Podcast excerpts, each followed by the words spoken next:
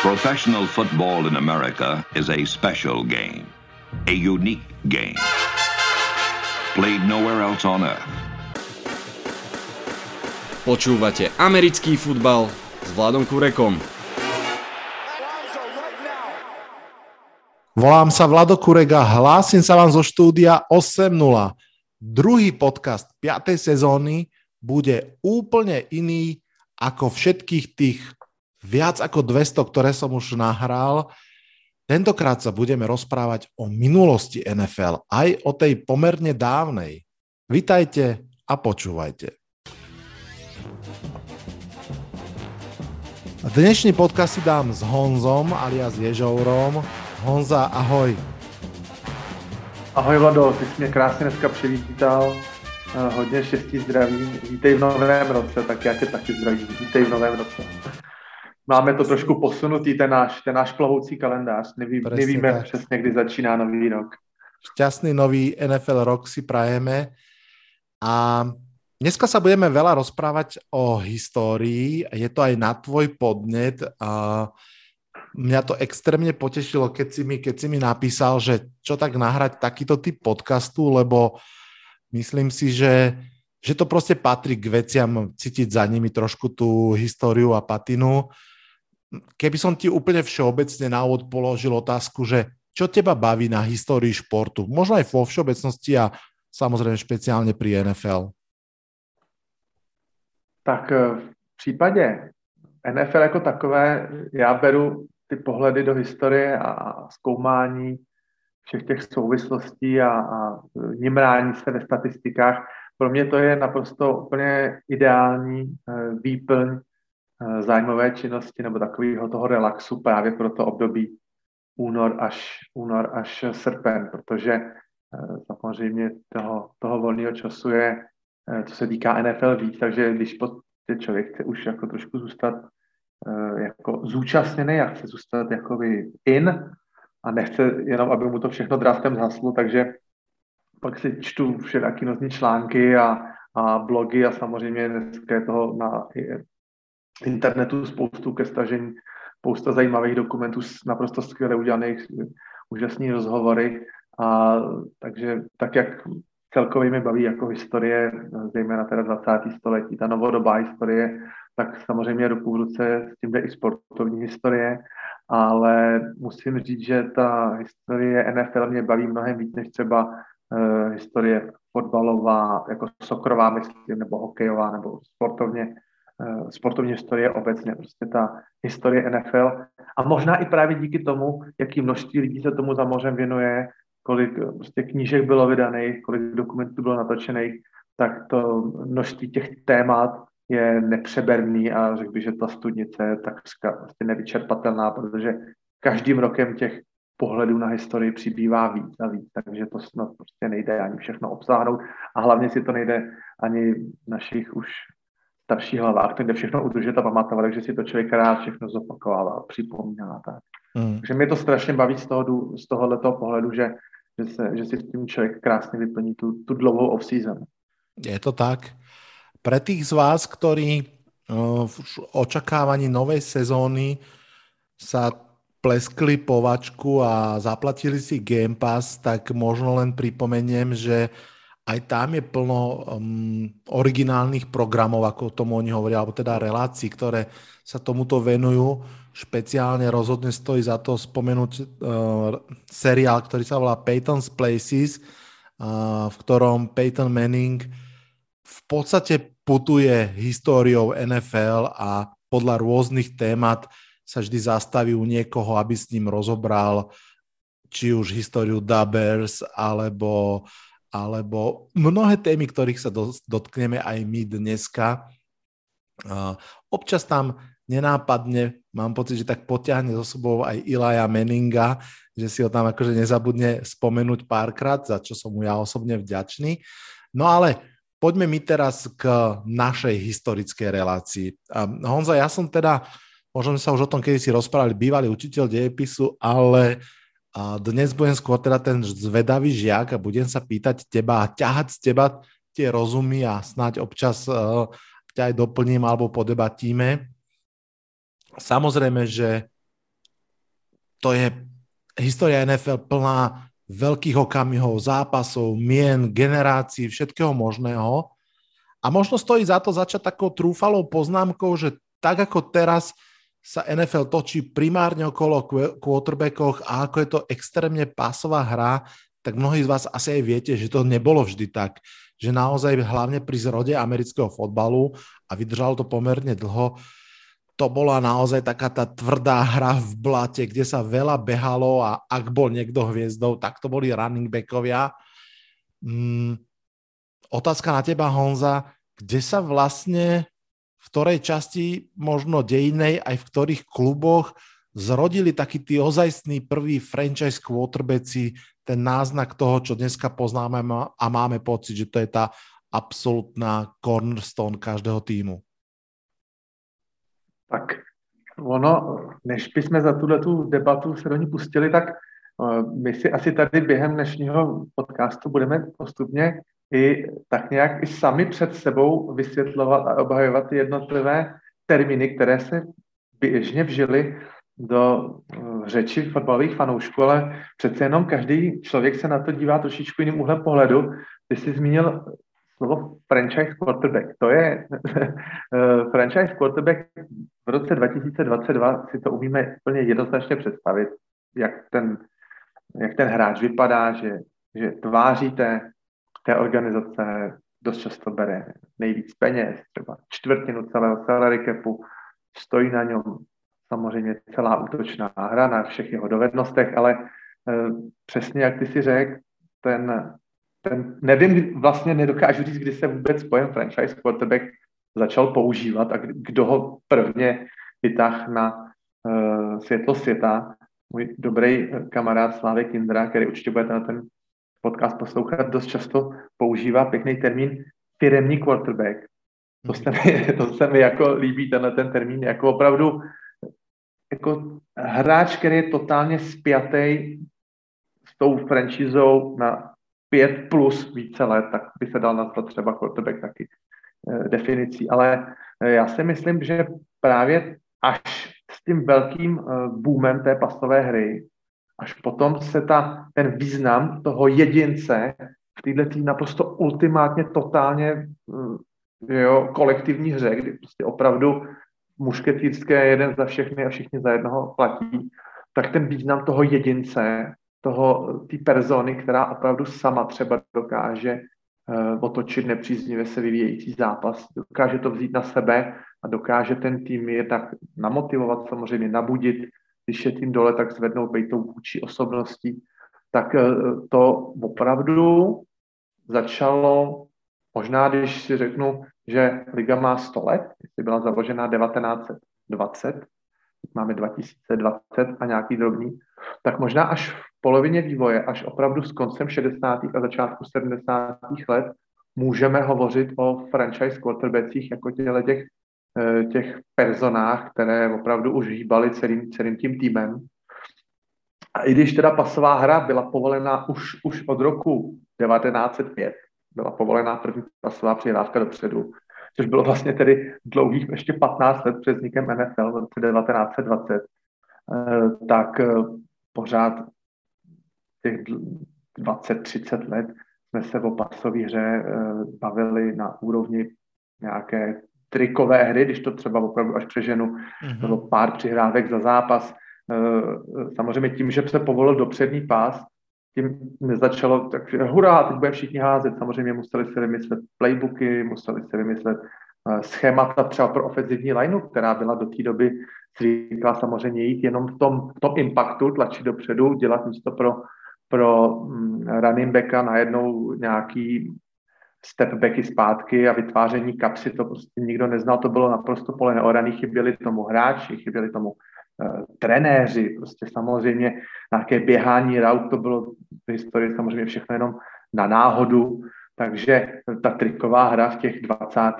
30. Eh, letech opravdu byla na úrovni, dneska bych to připodobnil nějakým třeba jet sweepům, který kreativní tým zahraje opravdu do deseti třeba za zápas párkrát.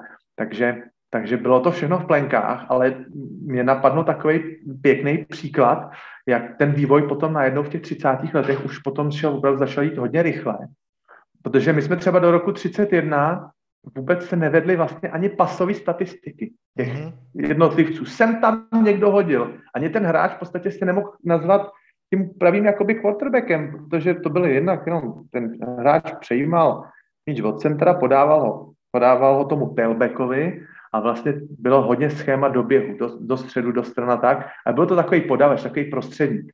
A najednou v roce 31 už těch pasových přihrádek tolik přibylo, že najednou se začalo to počítat. Například třeba statistiky Chicago Bears se opravdu datují k roku 31. Tam tenkrát první uh, nějaký Keith Molsworth jsem si tady napsal do poznámek za, uh, zápasy, za 12 zápasů tehdejší sezóny si připsal 346 yardů. Tak to je třeba dneska takový jeden docela takový pěkný zápas. Třeba Petrika Mahonese a ještě tam si drbal hlavu, kolik přihrávek mohl dát lepší. Takže on měl 346 jadů za 12 zápasů, ale tenhle ten hráč, Molsworth, byl třeba už za 6 let, byl Georgem Hallasem propuštěn a vyměněn, protože v roce 39 jeho tehdejších, já nevím, 900 jardů naházených za sezonu už absolutně nestačilo tomu pasovému trendu ligy uh-huh. a byl nahrazen v Chicagu, už teď budu mluvit o legendě tohohle týmu a fanoušci Chicago určitě budou znát jméno Sid Luckman, ten v následující, který měl vlastně už pověst hráče, který to umí opravdu dobře rukou. A tenhle ten hráč se svým týmem v následujících čtyřech letech vyhrál tři šampionáty. A teď si řekněme, že od roku 39 eh, do roku 43, on už v roce 43 dokázal hodit 2200 jardů a to byl, už, to už se bavíme, to už jsou opravdu mílo, mílový skoky, kdy ten vývoj opravdu se začal ubírat, už začalo být třeba místama zápasy, to bylo půl na půl pás běh. Takže ten vývoj se opravdu hodně zrychlil a potom přes ty, přes ty váleční roky se potom velice rychle už potom dostaneme k eh, Johnnymu Unitisovi, eh, Joe Namethovi a Bartu Starovi, uh-huh. kde se v rámci teda té pasové hry už můžeme bavit opravdu o franchise quarterbackích, ne třeba úplně tak, jak je známe teď, ale to už opravdu byly Neymet a Star v těch určitých momentech byly opravdovými oporami těch týmů, zejména třeba pro Barta Stara platilo to, že opravdu dokázal v playoff vzít zápas do ruky a sám ho otočit. On prostě už v 60. letech měl Bart Star drivey, který známe dnes, že bylo třeba čtyři běhové hry a osm pasových. To bylo prostě nevýdaný. On, ty, on to nevyužíval tolik eh, v základní části, že jo, Packers byli fenomén 60. let, eh, spousta šampionátů vyhraných, potom zásadně i dva Super Bowly, vedli a když ty zápasy vedly, nebyla nutnost ta pastovára používat, ale když bylo potřeba dotahovat, vystoupil Bart Star a prostě to vzal na sebe. Takže eh, on eh, opravdu dokázal třeba dvěma, dvěma wide receiverům už dokázal hodit během sezóny každému 800 yardů. Eh, byly to de, ty známí Dčka, Dale a Dowler, měli 800 jardů každý v sezóně, což už byly opravdu, když se bavíme o tomhle pravěku, tak to už byly docela pěkný čísla, takže, takže tam bych viděl ten zlom v těch 60. letech, kdy uh-huh. Bart Star a hlavně Johnny Unitas, který je taková opravdu hodně rozporuplná postava, tak Johnny Unitas v roce 67, teď se opravdu chytneme za hlavu, v roce 67, kdy byla 14 zápasů v sezóně, měl 4000 jardů na házení. Prostě lidi, uh, novináři říkali, uh, pardon, Junitis, Neymet, mluvím o Johnny Neymetovi, říkal, Joe Neymetovi, říkali, on se předvádí. Proč Jets neběhají? Jasně, tady Pozer, Neymet, kluk z Manhattanu se potřebuje předvést, prostě chce být v září kamer, ale bylo vidět, možná, že na tom bylo něco pravdy, ale bylo vidět, že už ten hráč to jako opravdu umí, ano. že už to má v té ruce, má techniku, má takový ten, dneska se to hodně propracovává, Cam Newton na tom pracoval a v off-season teď Lamar Jackson na tom pracoval, takový ten, ta mechanika hodu, aby ten hod byl prostě dokonalý, co se týká pohybu, ramen, rotace těla a tak. A na tom už v 60. letech Joe Nemeth eh, dokázal jako na sobě obrovsky zapracovat, takže pro mě v roce 67 uh, eh, u Joe Nemeta sezona se 4 tisíci jardami a 14, 14 zápasová, to je prostě hmm. zjevení, zjevení. K tomu sa aj za chvíľočku dostaneme. Ja by som rád vypichol dve skvelé veci, ktoré si, ktoré si poznamenal, aby nezanikli. Jedna je teda ten Bart Star pochopiteľne v tom práve zmysle, že naozaj Green Bay Packers ako možno, že úplne najtradičnejšia alebo jedna z najtradičnejších franchise NFL je takou niťou, ktorá sa vedie v podstate celou tou, celou tou epochou a naozaj možno keby sme my dvaja boli Američania a rozprávame sa a spomíname, že o kom uh, koho my vnímame, koho vnímal náš otec a koho vnímal náš dedo, tak kľudne by to mohla byť trojica proste uh, Rodgers, Brett Favre a Bart Starr, že naozaj tam tá štafeta v tom, v tom Green Bay sa uh, pekným spôsobom odozdávala a oni sú naozaj veľmi spätí s tou pásovou hrou a s tou pozíciou quarterbacka. No a druhý, druhý point, ktorý by som chcel počiarknúť, ktorý si povedal, je, že napriek tomu, ako je NFL fantasticky pokrytá z každého kúta, o všetkom sa hovorí to na štatistik, všetko to považujeme za uh, veľmi ako keby pochopiteľné a samozrejme, tak je dobre si pripomenúť, že tak ako si spomenul, nie všetko sa vždy sledovalo a že naozaj ja len pripomeniem, že aj tak ako keby základná vec, ako sú quarterback seky, je v podstate veľmi mladá štatistika. Ja neviem úplne ten 1982. Rok, 82. 82. Áno, to, dokonca, dokonca si pamätám aj jeden diel jedného podcastu, kde vlastne vyrátali seký hráč, um, nepamätám si jeho meno, ktorý by bol skutočný líder sekov a bol by teda lepší ako uh, Michael Strahan a vlastne jeho rekord teraz uh, vyrovnal TJ Watt, ale jednoducho jeho seky sa ešte nerátali, lebo sa ešte ne, nevnímali tak výrazne ako teraz. Chcem tým len počiaknúť to, že veľa vecí, ktoré sa nám zdajú byť samozrejme, neboli vždy samozrejme a vyvíjali sa ako všetko. Posudme sa... Já bych chtěl, posud... ještě, já bych chtěl ještě k té pasové hře a k té historii té pasové hry, já bych chtěl ještě zmínit jeden uh, jeden moment, v podstatě je to moment, protože se jednalo o jeden jediný zápas, který do dneška se v historii eh, NFL a amerického fotbalu nazývá the greatest game that ever played. Nejlepší zápas, který se kdy hrál. Ano. A to bylo, to bylo v finále, ještě se nehráli Super Bowl, to bylo v finále uh, šampionátu 1958, kdy Giants a Colts, Baltimore Colts tehdy na vyprodaném Yankee Stadium, to bylo vlastně, aby se tam vešlo co nejvíc lidí, bylo asi 65 tisíc lidí, tak to byl první zápas, na který eh, bylo pozváno asi 6 nebo 7 kamer, což bylo nevýdan na tu dobu. A ten, ten zápas trhal všechny sledovatelské rekordy, protože v tom zápase, opravdu se to povedlo, že na zápas, kde poslali tolik eh, televizních kamer, který se přenášel živě, se asi pětkrát nebo šestkrát vyměnilo skóre, nakonec Colts vyhráli v prodloužení tenhle ten titul a z tohohle zápasu e, nějaký receiver Raymond Berry udělal tenkrát rekord eh, šampionátu, nebo rekord posledního zápasu sezóny, ať už říkáme Championship nebo Super Bowlu, měl 12 receptions za zápas, 12 zachycených míčů. To byl rekord, který od roku 58 vydržel až do Super Bowlu číslo 53, kdy tenhle ten rekord překonal vlastně v Denveru Demarius Thomas, nebo štík Demarius Thomas se 13 zachyceními.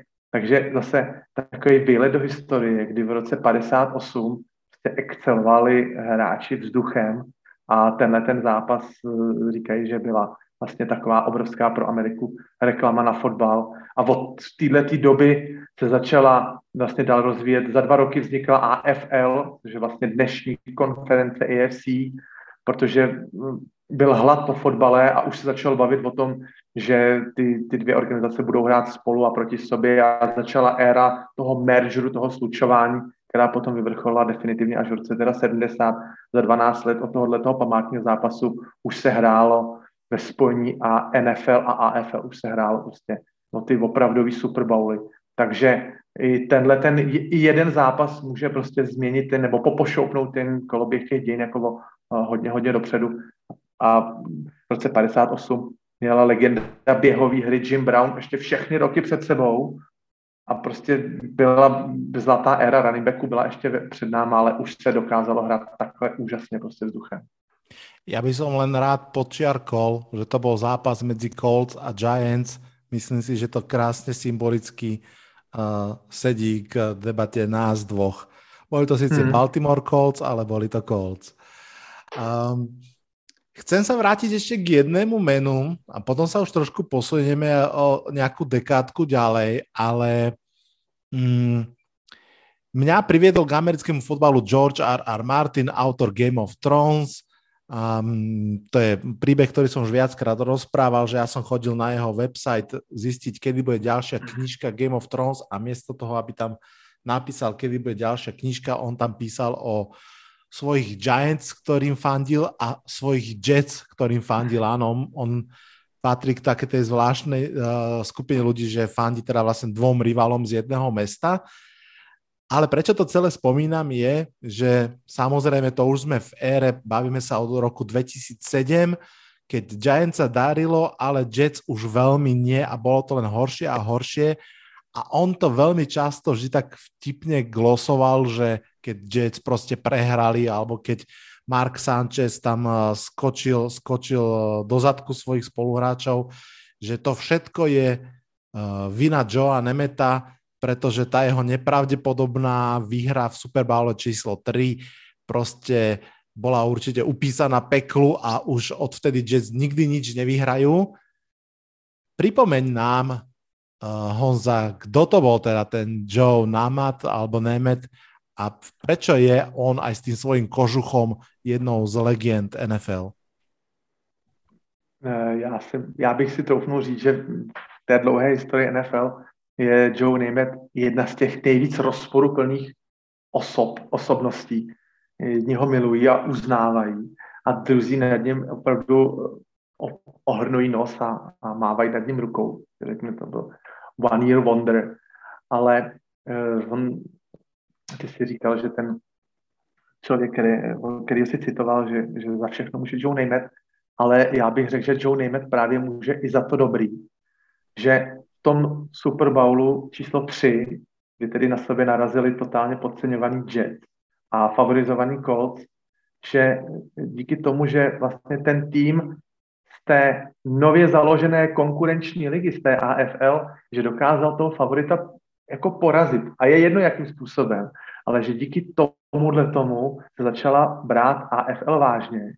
A to definitivní spojení potom eh, s tím NFL a vznik té velké ligy, kterou známe dneska, takže i za tohleto tomu Joe Naymatovi vlastně děčíme, ale já jenom, když bych se teda připomněla, vrátil to zpátky, uh, Jets byli jako dalších sedm týmů založený v roce 1960, jakoby eh, osm týmů pro tu novou vzniklou ligu AFL, ale co se týká přípravy na zápas a profesionality hráčů, tak se prostě NFL absolutně nemohli rovnat. Byli to opravdoví outsideri, kteří si odehráli v té osmičce a dvou vlastně divizích si to odehráli tak nějak mezi sebou.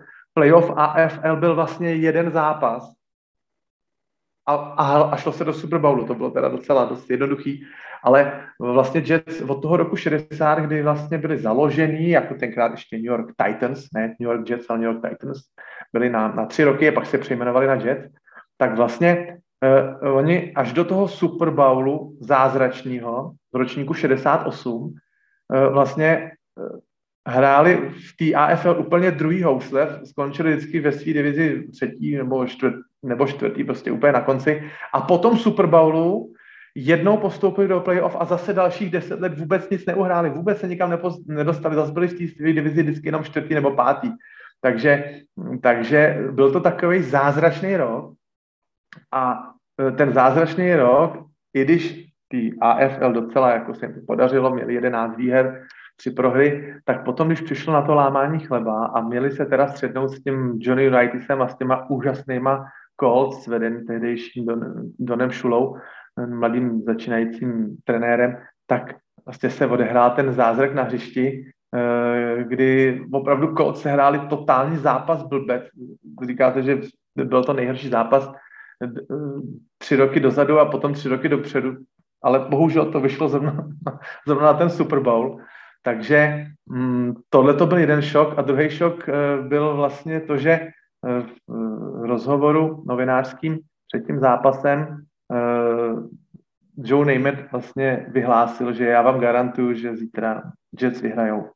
A trenér, trenér uh, Don Maynard se úplně totálně, uh, Eubank, trenér Eubank se totálně chytal za hlavu a říkal, pane bože, my máme jít tady do toho zápasu s totální pokorou a, a on, ten blázen vyhlásí takovouhle troufalost, no ty nám to omlátí o hlavu, no to, to, to dopadne.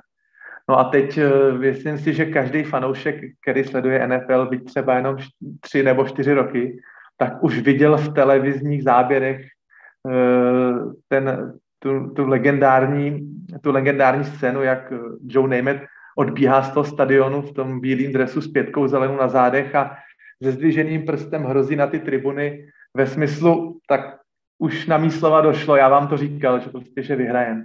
Takže to je taková ta, to je taková ta, eh, ta legendární vzpomínka na tuhletu, na tuhletu situaci, ale vlastně, eh, jak říkám, vákuum u Jet předtím, vákuum na dlouhý léta potom a Joe Namath vlastně člen síně Slávy, quarterback jediný, který má, ačkoliv je členem síně Slávy, tak má více interceptionů než touchdownu a myslím, že to teď tam nevím přesně, myslím, že to je hodně, že to je snad o 30, o, o 25.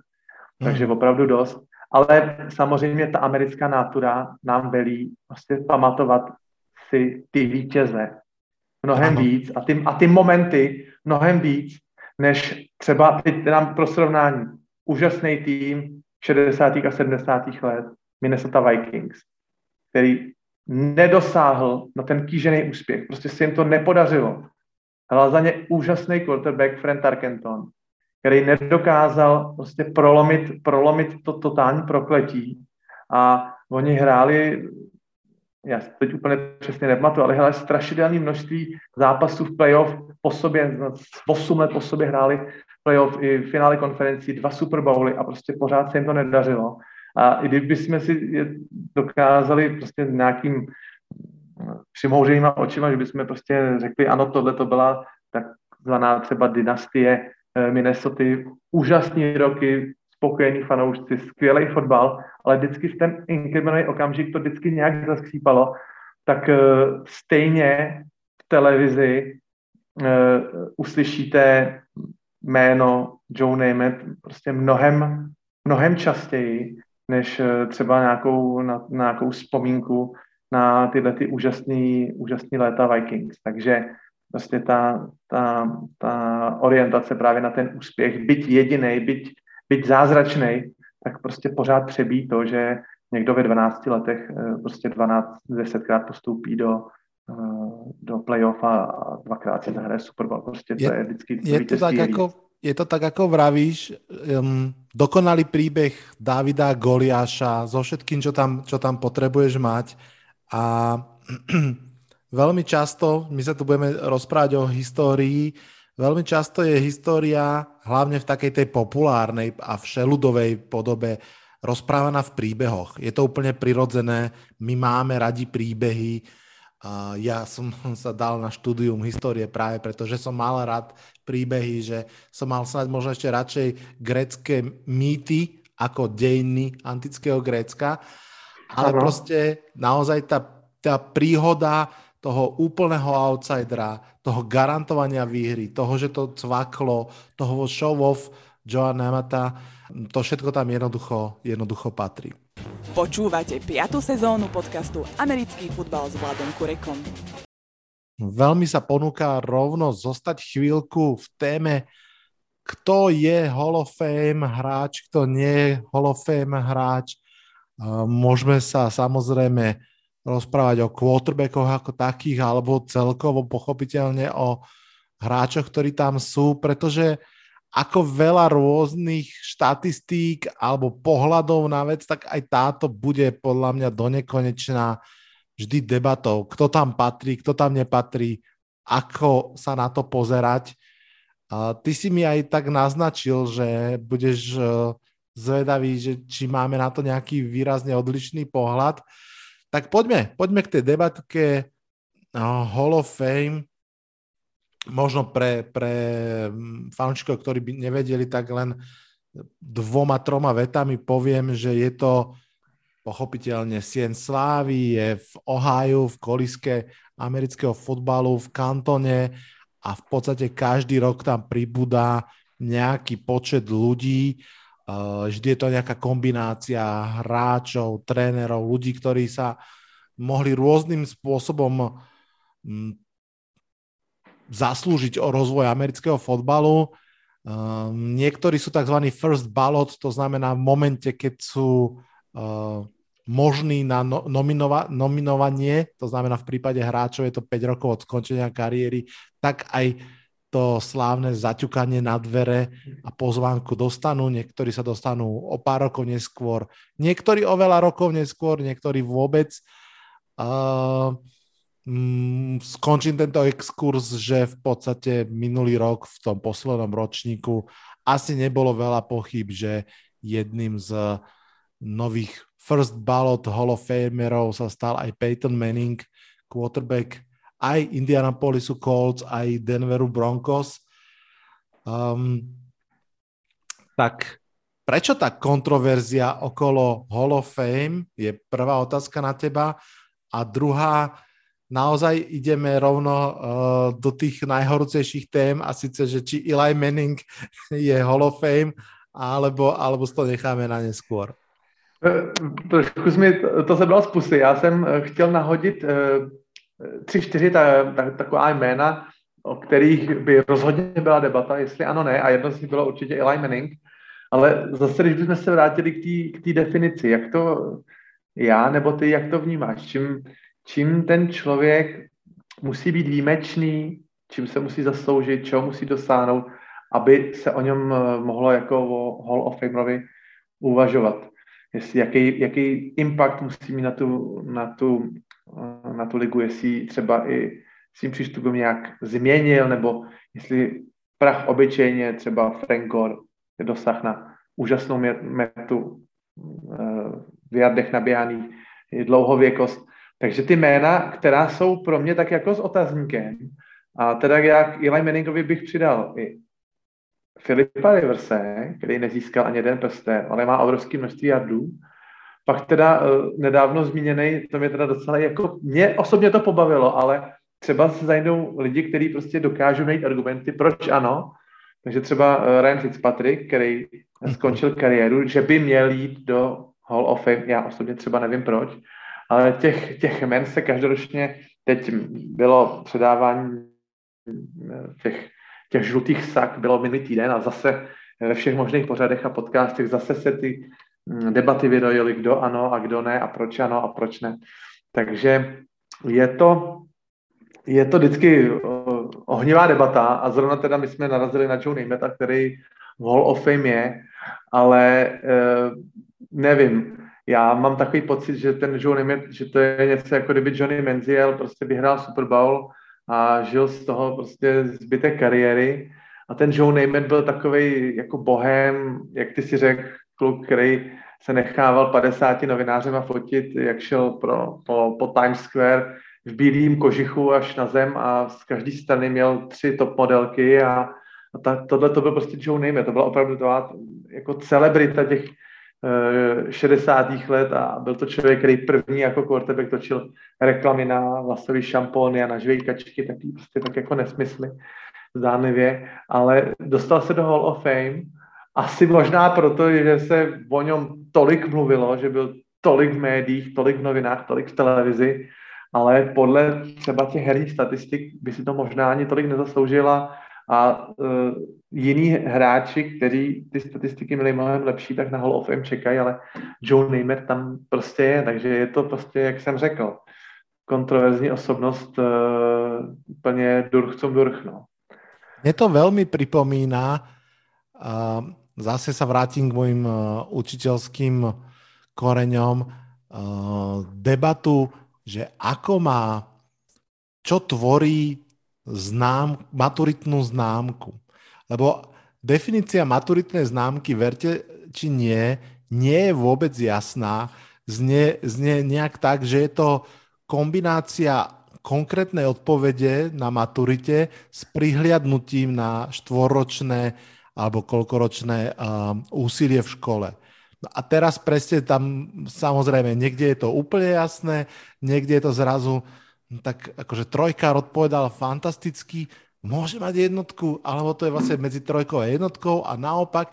Takže je to, je to ako keby na takom voľnejšom výklade a ja úplne rozumiem tomu, že, že tá voľnosť toho výkladu prirodzene smeruje, si myslím, niekam. A úplne chápem, úplne chápem uh, hľadisko, ktoré hovorí, že buďme extrémne prísni, naozaj dávajme do Hall of Fame hráčov, ktorí jednoducho vyčnievajú štatisticky, významne, herne, buď svojim štýlom, alebo ideálne nielen štýlom, ale aj tým, čo day in, day out dokázali v lige a v ideálnom prípade to podopreté jedným alebo viacerými Super Bowlmi.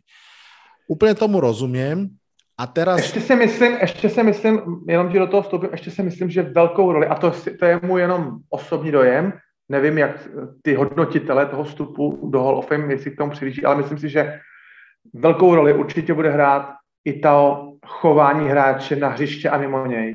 Protože američani obrovsky dbají na tu práci v té komunitě a myslím si, že pokud hráč získá tu Walter Payton Award pro, pro tu práci jako mimo hřiště, pro tu, pro tu společnost, takže si myslím, a, a třeba neměl nějaký delikty jako eh, chování, pokuty, nějaký excesy a tak, tak si myslím, že tohle je jako obrovský plus pro něj, že, že, že šel jako příkladem i co se týká jako pro mládež a pro, pro, pro celou tu společnost. Takže, takže to si myslím, že třeba mm, Russell Wilson, takový příklad, který mě teď napadl, který mm-hmm. sice má jeden Super Bowl vyhraný, jeden prohraný, možná, že letos bude mít druhý a pak to bude úplně jednoduchá debata. Takže i díky tomu, že eh, vlastně je takový jako by Mirek Duší, takový slušňák a, a cenu Waltera Paytona vyhrál, takže to je pro ně jako by ty body jako strašně, strašně znát. Jo. A myslím si, že třeba eh, Tom Brady, který byl z několika afér a Deflategate a, a t, tak eh, si myslím, že ten, ten třeba do Hall of Fame třeba nepůjde vůbec, jo. A Nebo to, ne? To by som bol v šoku, ale zaujalo... Samej delikt. Samej delikt. Zaujalo ma, že si myslíš teda, že Russell Wilson túto sezonu mm, pridá ďalší nevyhraný Super Bowl, tak uvidíme. uvidíme a teď mi napadlo další jméno, o kterým se třeba před třema lety vůbec nemluvilo, ale Vlado, představ si, že by hypoteticky vyhrál druhý Super Bowl z Rams Matt Stafford. Hej. Plus k tomu třeba řeknu, že hráč, který nejrychleji naházel 50 tisíc jardů, a když mu vydrží zdraví, tak se klidně může dostat na jardy eh, Peytona Manninga Drew Brees, úplně v pohodě. A najednou by měl třeba i ve srovnání s Drew Breesem by měl třeba i ten oprsten navíc. Jo? A stejně ano. jako Peyton Manning. A teď se bavíme o tom, jestli Matt Stafford, si všichni ťukali na hlavu a říkali, že ten prostě nemá šanci nikam nikdy Lions dovést. A najednou se bavíme o Matthew Staffordovi jako členovi síně slávy. Já mm, Samozrejme, a, asi to pre jednoduchosť debaty nechám naozaj na tej pôde quarterbackov. Na jednej strane máme v Hall of Fame Dana Marina, ktorý nikdy nevyhral Super Bowl a podľa mňa nikto nepochybuje, že tam patrí, pretože proste perfect season, pretože to, čo Miami naozaj hralo. Máme tam tiež aj napríklad um, quarterbacka Troja Aikmana, ktorý má tri Super Bowly, ale podľa mňa veľa ľudí povie, že no v tom týme s tými hráčmi, ktorých mal...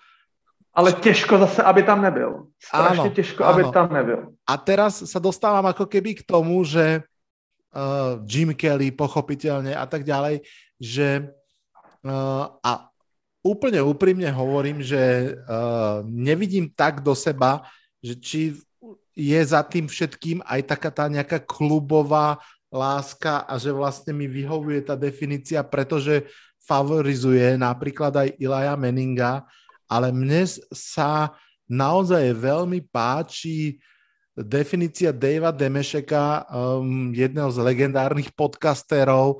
A Mám ho rád, výborný. Veľký vzor, vlastne, ktorý ma aj nakopol k tomu, že som začal podcasty robiť aj ja. A jeho definícia je, že, že v Hall of Fame majú byť uh, ľudia, a dáme to v tomto prípade hráči, bez ktorých sa nedá vyrozprávať príbeh NFL. Že jednoducho nejakým v podstate až ľubovoľným spôsobom sú úplne osnovnou súčasťou toho príbehu NFL.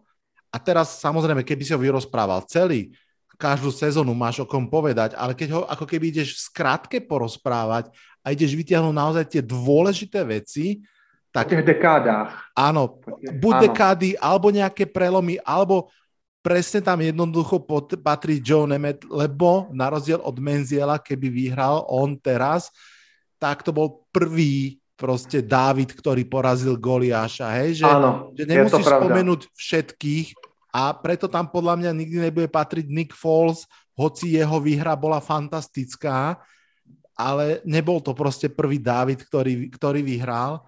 A preto čím väčšia sláva Toma Bradyho, tým väčšia sláva Ilaja Meninga, lebo je súčasťou toho príbehu neochvejne, lebo to je ten quarterback, ktorý zabránil perfect season Patriots a to je ten jediný quarterback, ktorý dvakrát porazil Toma Bradyho v Super Bowle.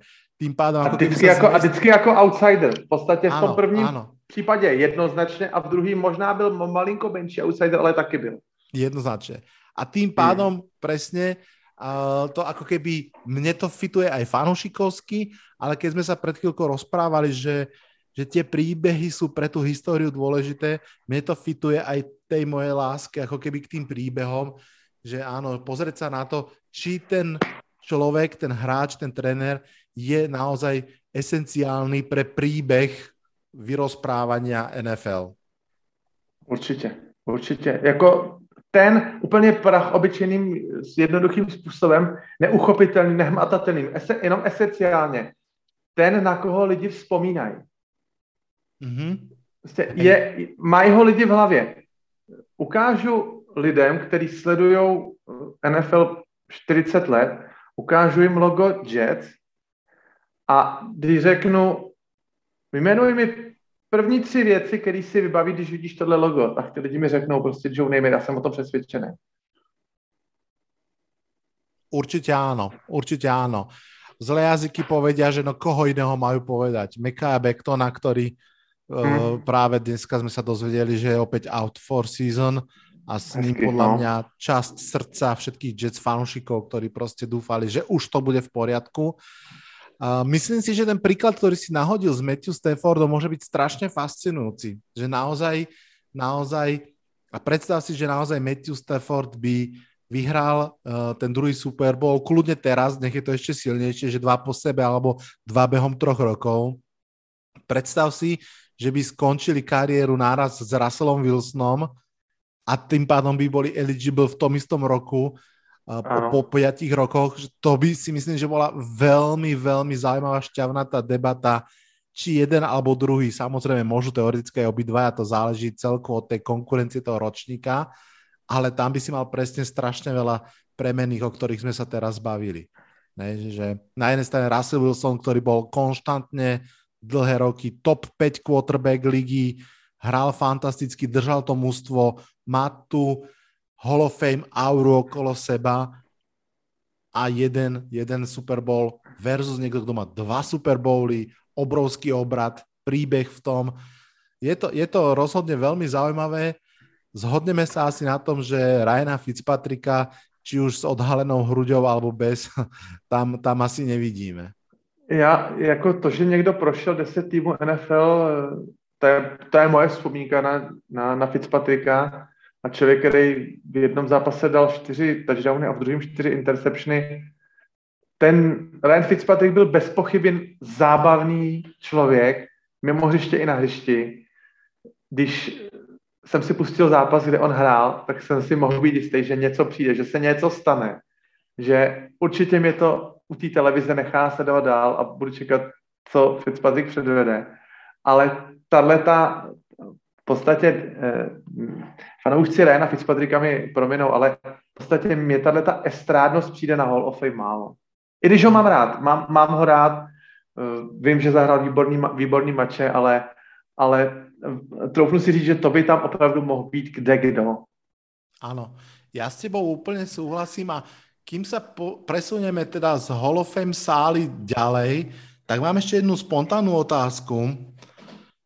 Uh, tým, ako sa zmenila NFL, rozprávali sme sa, že kedy si bola primárne o running backoch a ako sa to veľmi mení. Vidíš medzi súčasnými running backmi, ktorí behajú na ihrisku, budúceho Hall of Famera, niekoho, kto, lebo Lademien Tomlinson, Terrell Davis, ja neviem kto všetko, Marshall Falk, e, spomínal si Emita Smitha a proste tie obrovské mená, Barry Sanders, ale čo môže urobiť v súčasnej modernej NFL running back Derrick Henry, Christian McCaffrey, ja neviem, že vidíš tam ty ešte nejaké meno, ktoré môže byť ako reálne Hall of Fame budoucí, budoucí člen? Yeah. Running backs jsou v současný NFL spotřební zboží. Musíme se na to podívat naprosto čirou optikou. Já se dívám na dvě jména, a to je Saquon Barkley a Christian McCaffrey. Skvělí kluci, co se týká talentu, úžasní prostě hráči, ale oba dva nějak víme nebo cítíme, že to asi dlouho nevydrží a tím, jak v NFL vlastně přibývá těch zápasů, tak ani monstrum jako Derrick Henry, pokud by měli Titans se dostat do Super Bowlu, tak Derrick Henry musí odehrát sezónu o 20 zápasech. Kdyby sezóna měla 14 zápasů nebo 12, tak řeknu OK, tak, tak Derrick Henry může být platný. Ale Derrick Henry není schopný s náloží 25 nebo 30 carries za zápas vydržet prostě tu nálož těch 17 plus ještě 3 nebo 4. Jo? Takže eh, z mýho pohledu to mají running backs strašlivě těžký. Strašlivě. Myslím si, že v budoucnu, že bude ubývat mm, vysokých draft picků, co se týká running backů. To by opravdu musel být uh, nějaký úplně speciální talent. A running backy jsou prostě takový kluci na obouchání, prvních pět let a poslat pryč. Žádný jméno mě to Hall of Fame z těch aktivních nenapadá. Ten jediný, který byl ještě loni aktivní, Frank Gore, tak ten Hall of Fame úplně bez debaty bude. To je, mi, eh, to je úplně jednoznačný. Mm-hmm. I, když, I když Super Bowl nemá, ale u těch running backů se na to přece jenom eh, na ta dlouhověkalost a těch jeho top 5 v tom all-time žebříčku Eh, se samozřejmě bude hodnotit strašně vysoko. Takže Frank Gore tam bude a z těch současných opravdu upřímně mě vůbec nikdo nenapadá a muselo by Derriku Henrymu hodně držet, držet zdraví a musel by přidat prostě několik skoro dvoutisícových sezon po sobě. Já si myslím, že to je, že to je skoro nereálný. Mm. Skoro nereálný. Nikdy neříkej nikdy, žádný rekord v NFL není nepřekonatelný, ale uh, přes running backa do Hall of Fame myslím, že to bude teď hodně těžko. Hodně. Mm. Úplne s tebou súhlasím. Ja naozaj ešte, ako, áno, presne ako sa Frank Gore, teoreticky ten Derek Henry ešte, ak by naozaj pridal jednu, možno dve dvojtisícové sezóny, čo je strašné kdyby, ale dajme tomu, že proste, že už má aspoň, že má tam tu 1500 yardov sezónu, má jednu cez 2000, Minulý rok hral tiež výborne, ale zranil sa. Tam teoreticky, že je on v nejakej dvojtretine toho kopca alebo v polovici kopca, ale ten cieľ je strašne ďaleko a pri tých ostatných running backoch takisto si to absolútne v tejto chvíli neviem predstaviť.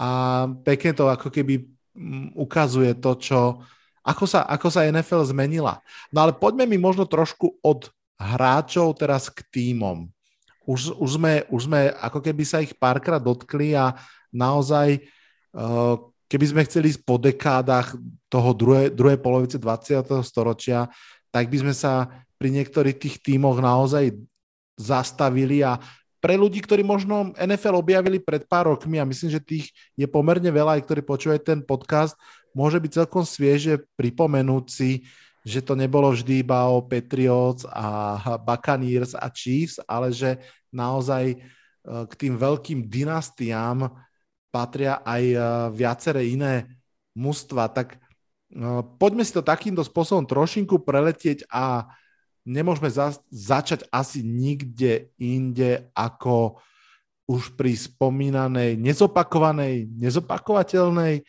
perfect season a pri Miami Dolphins zo začiatku 70. rokov. Pripomeň fanúškom tohto podcastu aspoň pár vetami, že čo to bolo za mužstvo? Tak eh, ve světě NFL by se dalo říct, že všechno souvisí se vším. A zrod té, opra- té první opravdové dynastie, za kterou já teda máme Dolphins 71, 72 a 73 teda považuji, tak tady bychom právě mohli navázat na toho Joe Namath'a, který vlastně tím svým šokujícím vítězstvím nad eh, Baltimorem Colts zapříčinil odvolání mladého a ambiciozního trenéra Dona Šuly z lavičky těch, eh, těch favoritů z Baltimoru. A vlastně tak tohle toho trenéra přihrál do Miami na dalších, doslova nekonečných 27 let. 27 let po tomhle neúspěchu Don Shula trénoval Miami Dolphins. Uh, Dolphins si s ním zahráli pět Super Bowlů, dva dokázali vyhrát, tedy ten 70, sezóna 72 a 73. A uh, je to takový paradox té doby, že vlastně někomu rupnou nervy vyhodí trenéra, který je uh, super s hráčema, pedant na tréninku, je naprosto úžasný, co se týká fyzické přípravy na, co se týká jednotlivců. Speciálka pro offense line, speciálka pro, pro DBčka, speciálka pro running backy. To všechno byl Don Shula, jakoby inovátor a vlastně poslali ho teda Colts do, do Dolphins ke svý, ke svý konkurenci a eh, netrvalo to dlouho. Don Shula to v Dolphins vzal do ruky a vytvořil tým, který opravdu eh, uhrál 14-0 základní sezónu a potom to zakončil Super Bowlem, takže 17 zápasová sezóna, 17 výher v roce 1972 a já, když si na to povídání těle těch pamětníků uh, 50 let zpátky, dneska je 50 let od té od této úžasné sezóny a věřím tomu, že až bude nějaký zápas z domácí Dolphins, tak určitě by si na to lidi měli dát bacha a určitě tam bude vzpomínka na tuhle tu sezónu, tam ty hráči budou nastoupeni na hřišti. Uh, Don Shula tam přijede, přijede na vozíčku jako totální megastar Dolphins a na tu, na tu připomínku to si američani určitě nenechají ujít. Takže uh, jak angažmá jednoho trenéra, který to, tu francízu, která skomírá, prostě veme do ruky a dokáže to za dva roky uh, přetvořit v něco absolutně legendárního, co se vlastně už skoro nedá překonat, jo. Takže uh, já nevím, v roce 68 se říká, že na Dolphins chodilo asi, já nevím, 14 000 diváků a lístek stál dolar a pokud jste někde eh, vyhráli v tombole maturitního plesu permanentku, tak to bylo považované za hodně špatnou cenu, jo. Takže takhle, takhle fungovali Dolphins v roce 68 a za, za tři roky nebo za čtyři roky prostě vyhráli naprosto ultimátně Super Bowl, což se jako těžko, těžko dá překonat. Oni v tom té sezóně měli hodně na mále, měli i štěstí. Jo. Tenkrát hráli na konci roku mm, oni to chtěli vyhrát. Oni všichni, ty, ty co na tu, na tu sezonu vzpomínají, tak říkají, nám se to někdy v nevím, 10. 11. týdnu se nám to nějak zlomilo. Oni porazili úplně nějakou haluzáckou těsnou výhru, porazili Jets a uh, pak si řekli, hele, tak už to odehrajeme bez prohry, prostě to, to zkusíme. Jo, tak to zkusili a ono to vyšlo.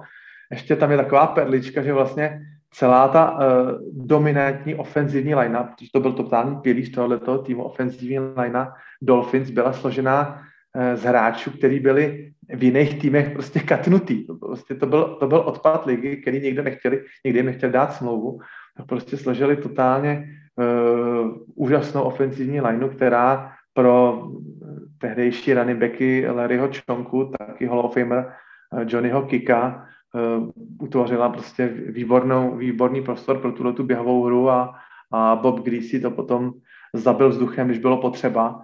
Takže ta perfect season si myslím, že se nedá zopakovat, protože čím více těch utkání hraje hmm. dneska už 17, tak tím je to těžší tu perfect season uzna, uhrát a vlastně si myslím, že to ani pro ten celkový úspěch, že to vlastně ani není vůbec potřeba. Mm. Jo, eh, já si myslím, že v roce 2007 ty Patriots hráli naprosto srovnatelnou sezónu s těma Dolphins 72 A myslím si, že co dominancem těma soupeřema, že možná ty Patriots byli ještě lepší než Dolphins 72. Hej. Ale prostě těch 17-0 bude vždycky vypadat líp, než když jste 18-0 a máte před sebou ten poslední zápas proti Eli Manningovi. No. Presne tak. A ono myslím si, že ako to býva s nabalovaním sa aj história tej legendy okolo, tak je to a nielen fyzicky tým množstvom zápasov, ale aj mentálne stále ťažšie a ťažšie. Ja si pamätám, keď som pozeral dokument práve z toho roku 2007, tak ja som mal pocit, že že pre tých Patriots to už bolo ako keď Frodo kráčal mm, posledné kroky na Mount Doom, že tá tiaž toho okamihu už bola neskutočná a aj uh, vlastne slávna Beličiková reč pred zápasova Be Perfect už ako keby možno až príliš, príliš tlačila na, na, to, na to, o čo sa vlastne hralo. A uh, viem si predstaviť, že keby paradoxne možno prehrali v základnej sezóne napríklad s Giants, myslím v predposlednom kole alebo, alebo poslednom, kde to bolo prekvapivo tesné, tak síce tak či tak by to nebola perfect season, ale zase mali by 187. Super Bowl. No, takže vlastne to do, dopadlo dobre z pohľadu všetkých ostatných mustiev a ligy. A tak, tak ako Miami Dolphins boli na začiatku 70. rokov tou prvou dynastiou a podľa mňa poďme sa potom o chvíľku aj porozprávať, čo to vlastne tá dynastia je, tak potom tú hlavnú alebo veľkú časť 70. rokov si prebralo snať úplne protipolné mužstvo. Zatiaľ, čo Miami sú na slnečnej Floride, tak Pittsburgh Steelers v tom blate, šede, kalenej oceli Pittsburghu v tej AFC Nord, tam vlastne vznikla ďalšia veľká dynastia, takzvaná, takzvaná Iron Curtain, alebo teda uh, Steel Curtain. Povedz nám možno pár vetami o, o Pittsburghu Steelers 70. rokov. No, e, ten Pittsburgh Steelers, zjednodušeně řečeno, čtyři Super Bowly během šesti let, který uh, přímo navázali vlastně na tu, na ty, na, na Dolphins, který vlastně hráli Dolphins hráli tři Super Bowly po sobě, 71, 72, 73, 72, 73 vyhráli a navázali na ně Pittsburgh Steelers, který v šesti letech vyhrál čtyřikrát. Eh, ten Pittsburgh, tým z, dělnic, z dělnický Pensylvánie, byl takovým stělesněním Eh, ducha Ameriky těch 70. let, kdy vlastně eh, na svět přišla první ropná krize, eh, začalo se z té ocely a železa pomalinku přecházet, to si budeme povídat, na takový ty, ty polovodiče, ty počítače a tak. A ten význam toho, toho těžkého průmyslu a toho, toho dělníka tvrdě pracujícího pomalinku začal upadat a Pittsburgh byl provinčním týmem, nebyl to tým samozřejmě z New Yorku exponovaný, tým eh, ze sluneční Floridy, tým z Los Angeles, byl to tým z Pensylvánského zapodákova na soutoku prostě tří řek, Three Rivers Stadium, na tom stadionu hráli, ale uh, Pittsburghu se um, podařila prostě úžasná věc, že během tří let, tří nebo čtyřech let dal dohromady tým, který dal do Hall of Fame, teda asi 12 nebo 14 hráčů, už to přesně nevím. Vím, že v roce 1974 nadraftovali v jednom uh, draftu čtyři Hall of Famery, což eh, je do dneška považováno za jeden z nejlepších draftů vlastně všech dob, hmm. kdy uh, draftovali wide receivera Lina Slona, uh, linebackera Jacka Lamberta, dalšího wide receivera Stolvorta a Mikea Webstera safetyho. To se jen tak nepodaří a to už v té době byl vlastně uh, legenda obrany Joe Green a nejlepší running back eh, do dneška Pittsburghu Franco Harris. A takže tam se dala velice rychle dohromady úplně ultimátní tým, který opravdu, tak jako v tom Pittsburghu válcovali plech, tak Steelers válcovali celou rigu. Ale chtěl bych říct, že ten termín, který ty jsi zmínil, tam Steel Curtain, tam ocelová opona, která vlastně byla para, parafrází na, na, na tu železnou oponu, která byla mezi Ruskem a západním světem, tak tenhle ten termín se začal používat až v roce 1976. To už vlastně měli Steelers dva, dva Super Bowly v kapse, tak říkajíc, z toho roku 73 a 74, ale vlastně po zranění uh, Terryho Brečova uh, si vzala, tak říkajíc, já nevím, jak to nazvat, ta obrana Steelers vyhlasná si vzala zbytek Rigi opravdu jako, jako rukojmí, protože mám pocit, tak co jsem vysledoval a co jsem přečet a viděl, tak mám pocit, že zbytek lidí chtěla utlout smrti, protože plivala oheň a sílu na všechny, protože Terry Bradshaw byl zraněný a, a oni prostě řekli, my jsme dvojnásobní uh, šampioni, teď my prostě to musíme uhrát. Oni v tom roce 76 po, po zranění Terryho Bradshawa uhráli to si myslím, já nejsem si jistý, se to stalo v šestém týdnu, v sedmém týdnu, v osmém, nevím. Oni uhráli po zbytku ročníku pětkrát nulu, vynulovali soupeře pětkrát.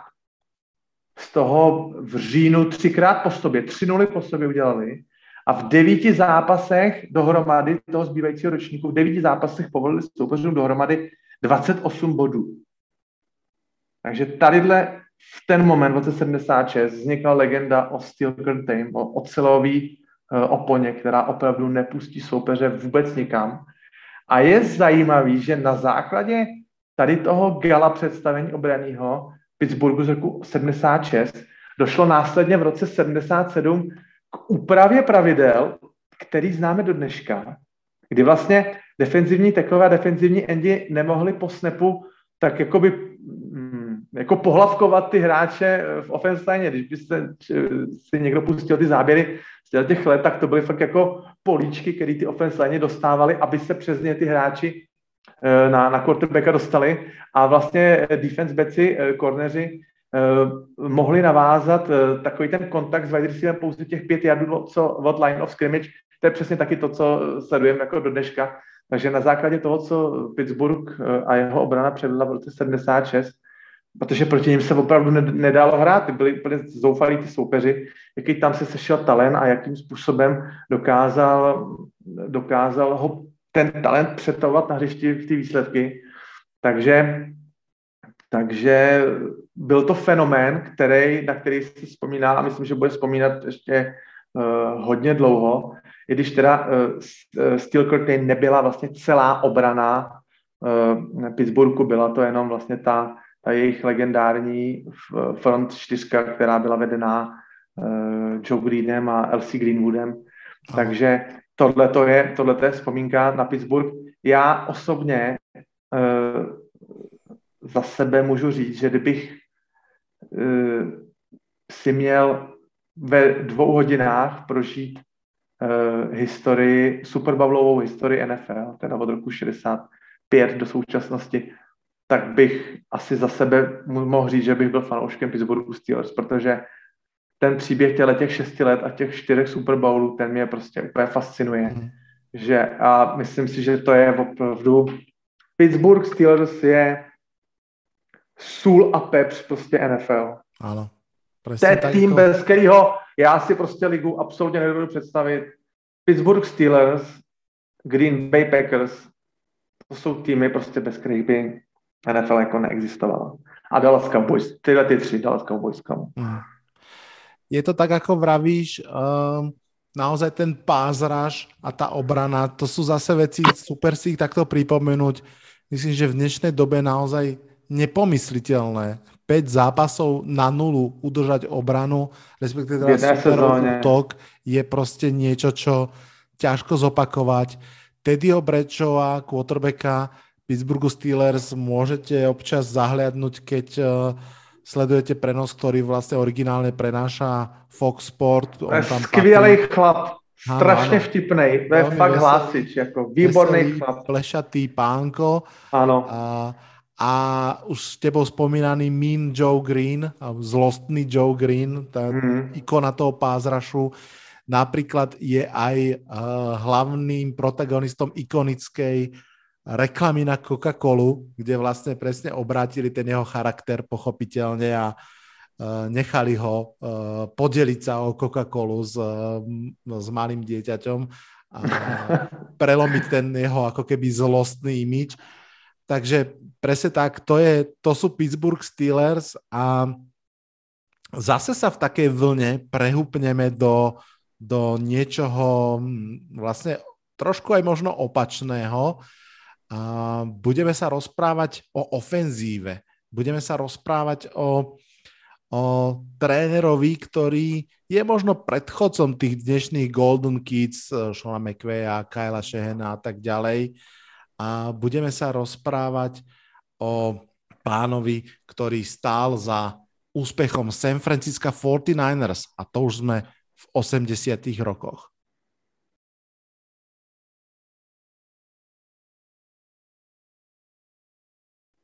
Vlado skočil ze 70. v Pittsburghu rovnou do 80. 49ers. Mm, skáčem velkýma krokama a já doufám, že nebudeme dostávat různé e-maily.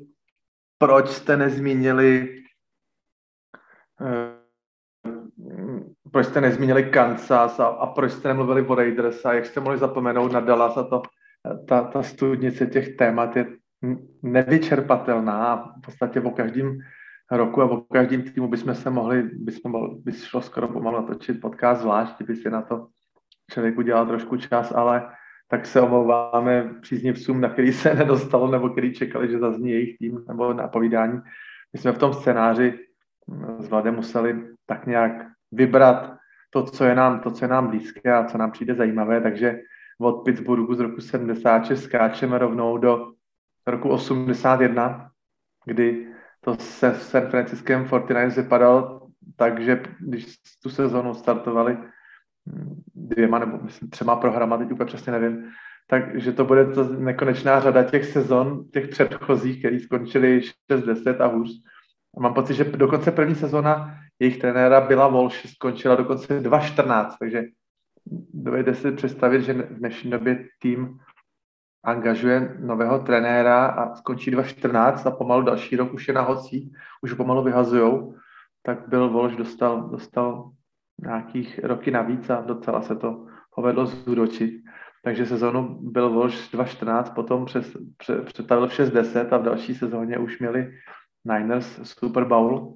Ale chtěl jsem říct, že eh, to trenérský duo útok byl Volž a takový mentor obrany, tenkrát trenér secondary George Seifert, který po Billu Walshovi následně v 90. letech um, 49ers převzal, aby se Stevem Youngem vyhráli čtvrtý Super Bowl v roce 94, tak uh, tenkrát uh, George Seifert řekl, že Frisco nemá ani ze super talentem Joe Montanou na quarterbacku šanci uh, proti soupeřům, pokud pořád budou dostávat tolik bodů. No tak San Francisco v rámci přebudování eh, nové franšízy neudělali teda nic jiného, než že v draftu 81 z prvních čtyřech výběrů vzali tři defense backy, který se všichni stali eh, okamžitě startrama, mezi nimi další Hall of Fame hráč, eh, toho nemusím fanouškům Fortnite představovat, Ronnie Lott, prostě cornerback, jeden z nejlepších cornerbacků celé historie NFL. Takže někdy vidíme, jak je to strašně snadné tu, tu franšízu posunout dopředu, máme třeba některý asi vzpomínají na Seattle 2012-13, dva drafty, šup a byl Super Bowl, tak takhle nějak se to povedlo i těm uh, zmiňovaným 49ers, který, uh, který odstartovali další z velkých a legendárních dynastí 80. let, kdy vlastně byl Vološ uh, přichystal pro fanoušky tři Super Bowly a Podobně jako jsem zmiňoval Pittsburgh, který v roce 74 nadraftoval 4 Hall of Fame, tak San Francisco si v roce 81 jedním draftem udělalo secondary na, na další 10 let. Tak to, někdy to je tak prostě tak strašně jednoduchý. Ale abych se teda vrátil, vrátil k 49ers, tak um, byl Walsh jako trenér hlavní, hlavní mozek ofenzívy Eh, moc dobře věděl, že pro svého nového quarterbacka Joe Montano eh, musí připravit něco trošku jiného, něco na míru, protože Joe Montana prostě, tak, jak by řekli Moraváci, byl taková sušinka. Když, když ho prvně viděl uh, Dwight Clark, legendární quarterback 49ers a viděl ho na meetingu, tak a neznal Joe Montana, nevěděl, kdo to je, tak ten říkal, já jsem si myslel, že sedím vedle kikra. Jo, to mě ani nenapadlo, že kluk, který má 85 kg a 185 cm a je hubeňoučkej, že by mohl být eh, prostě quarterback. No ale eh, ten nový sofistikovaný způsob vedení útoku, který představil Joe Walsh, na kterým pracoval podle jeho slov asi 4 nebo 5 let a který, pod který se vžil název West Coast Offense, eh, útok ze západního pobřeží, který se používá naprosto běžně v NFL do, do dneška, tak to byl tak inovativní, to byl tak inovativní způsob vedení útoku, který soupeře totálně zaskočil a já myslím, že třeba eh, Patriots v poslední době s, s, s Tomem Bradym tenhle ten způsob útoku dotáhli do absolutní dokonalosti. Ten útok spočíval vlastně ve takovým svižným vedení útoku v krátkých, rychlých přihrávkách a takový to, to systematické vedení uh, delšími drivey, kdy vlastně tomu útok soupeře necháváte na lavičce a, a čerpáte hodiny a jedete systematicky jednu, jednu hru za druhou a vlastně ten, ten systém těch krátkých rychlých přihrávek, to je ta dominance té West Coast offense, byl Voš tenkrát v jednom rozhovoru zmínil, že třeba měli uh, playbooku měli čtyři identické hry pro různou délku comeback route. Měli úplně stejně si stoupl, uh, stoupl quarterback, stejně si stoupl, stoupl uh, do, do shotgunu. Running back úplně stejně si postavila celá offense line i, i, i wide receiveri a měli čtyři různé hry, že v jedné hře uh, wide receiveri udělali čtyři kroky a zastavili se, otočili se. V další hře udělali šest kroků, další osm kroků, další deset kroků a všechny ty hry vypadaly naprosto identicky stejně na začátku. Ale ta obrana prostě nevěděla, jak daleko ty hráči doběhnou, než udělají ten takzvaný ten populární ten curl, takovou tu kudrlinku, kdy se vlastně zastaví, otočí se a dostává tu přihrávku. Takže tam, tam byl opravdu obrovský náskok před, před těma obranama, které byly vůči těm týhletý nový, uh, nový, novým ofenzivním schématu úplně bezradný a byl Vološ uh, přinesl pro, pro ten útok další prostě inovativní věci, jako že třeba na střídačku jim nosili vyfocený záběry eh, z Polaroid foťáků, který byl hmm. tenkrát v té době naprostou novinkou a na, naproti tomu stoupeř na druhé straně uh, s černou tabulkou a s křídou tam trenéři uh, uh, malovali křížky a kolečka, snažili se naznačit hráčům, jak mají hrát a na druhé straně byl Volš se svýma asi deseti asistentema rozdával hráčům fotky a i ty sami hráči, jako třeba Freddy Salomon, Mm, nebo Dwight Clark zmíněný na to vzpomínali, že říkali, my jsme věděli, že máme před tím soupeřem prostě obrovský technický náskok, že, že prostě ten soupeř nemá ani tušení, co uděláme a my jsme naprosto přesně viděli, jak je budeme prostě systematicky ničit. Ten Freddy Salomon řekl, ten byl hráč, který do 49ers přišel právě z Dolphins, tak ten řekl, že, že měl pocit, že oproti Miami ve Frisku tráví uh, u videa s Billem Walshem třeba o 10 hodin týdně víc, než byl zvyklý v Miami, takže ta příprava byla naprosto precizní, dokonalá a, a, a uh, 49 z toho těžili dlouhá, dlouhá léta. A jenom bych chtěl připomenout, že bychom neměli zapomenout, že legendární a vlastně nedostižní Jerry Rice, uh, wide mhm. receiver 49ers, který přišel do NFL až v roce 1985 eh, to už měl vlastně Montana a Dwight Clark s Billem Volšem v kapse dva Super Bowly, takže, takže vlastně uh, lidi často říkají, co by byl Montana bez Rice a co by byl Rice bez Montány. Jasně, ale musíme si tu souslednost časovou uvědomit, že vlastně to, ta, to geniální spojení toho uh, empatického quarterbacka, který dokázal úžasně improvizovat a číst obrany, ve spojení s geniálním Billem Walshem, takže nesla uh, ovoce už mnohem, mnohem dřív než, než Jerry Rice. Přišel do NFL a ten potom samozřejmě hm, těžil i ze spolupráce s, se Stevem Youngem, který jsem zmiňoval. Takže tohle to je vzpomínka na 49ers z roku, z těch 80. let. Já mám, já mám k tomu len pár, pár uh, rýchlych poznámok. Viackrát som sa stretol, lebo presne ak vravíš, Montana Rice je hm, tak ako keby svetý grál toho, že quarterback a wide receiver.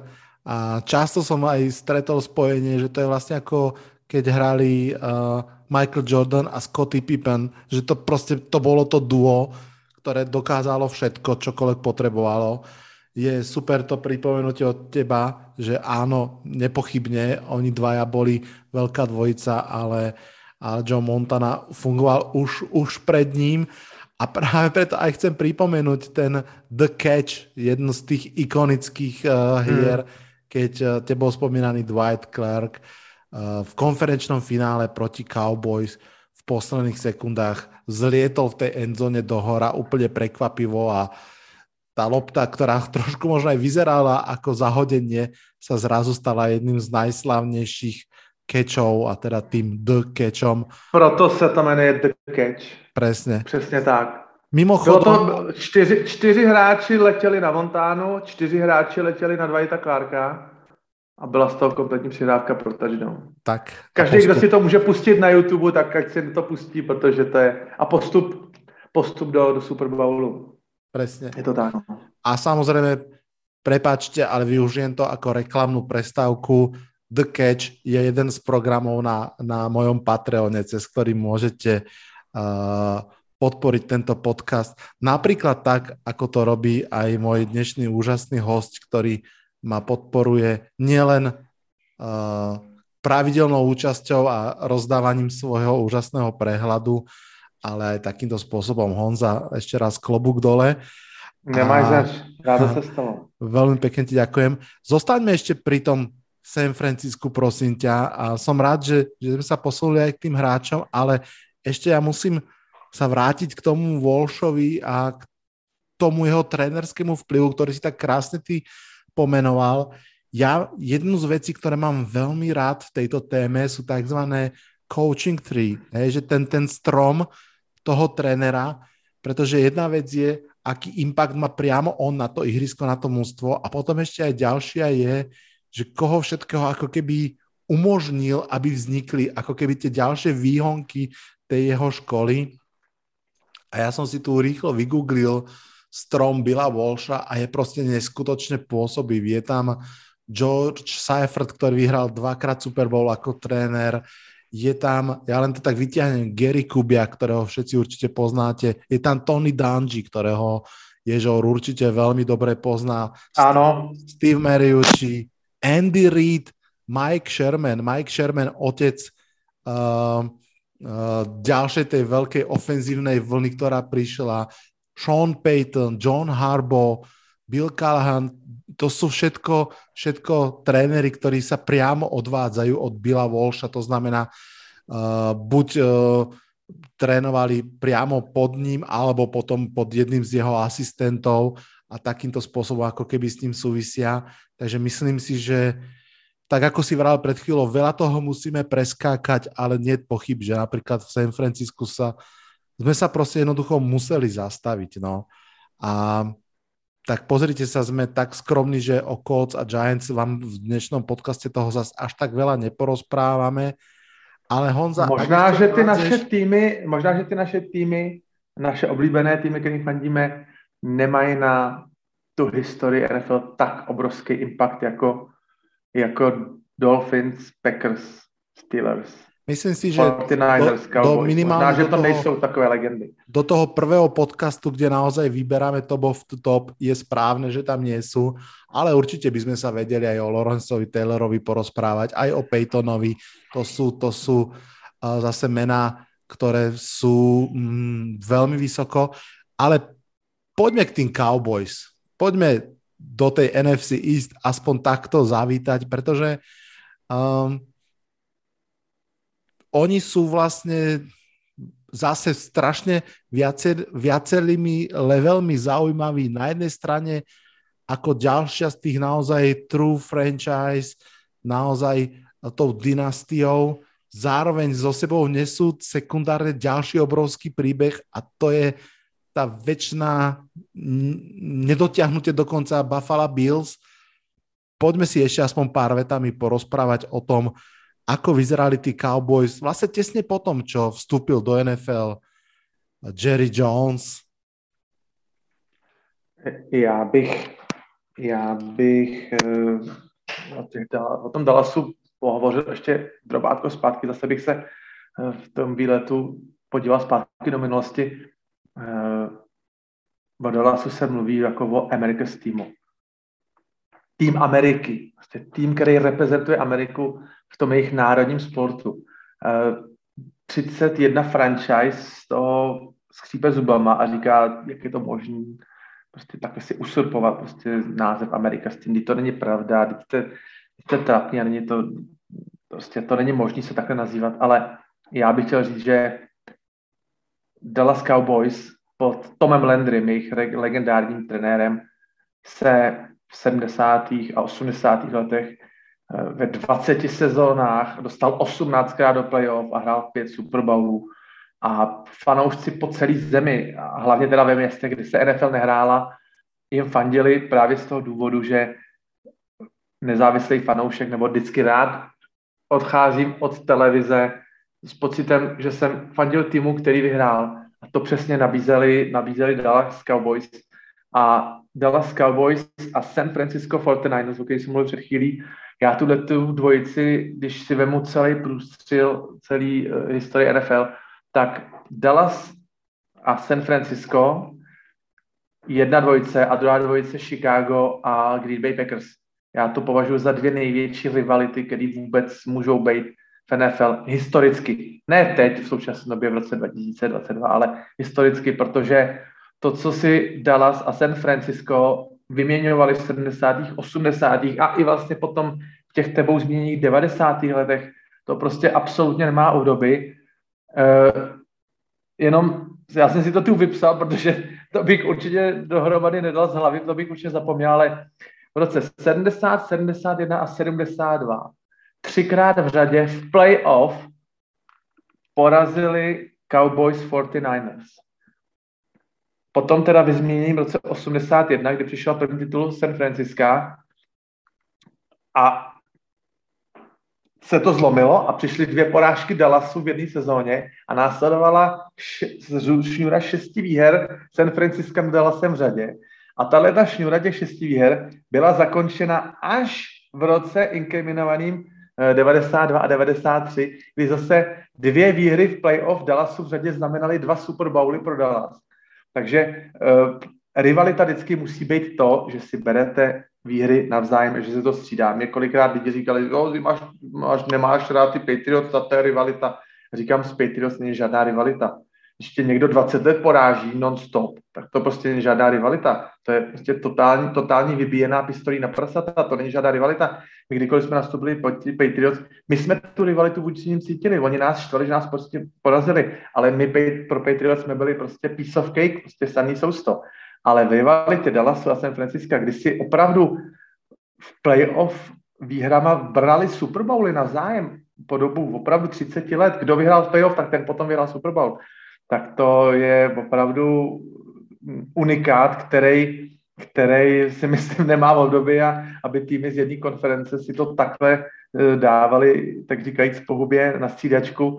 A eh, vlastně teď to bylo malinko ošibený teď v lednovém playoff Dallas přivítal po dlouhých asi, já nevím, 20 letech, přivítal eh, San Francisco v playoff, protože oni se tam strašně dlouho nepotkali. A zase jim San Francisco vypálilo rybník Dallasu na jejich půdě, takže zase se ta rivalita jakoby malinko oživila.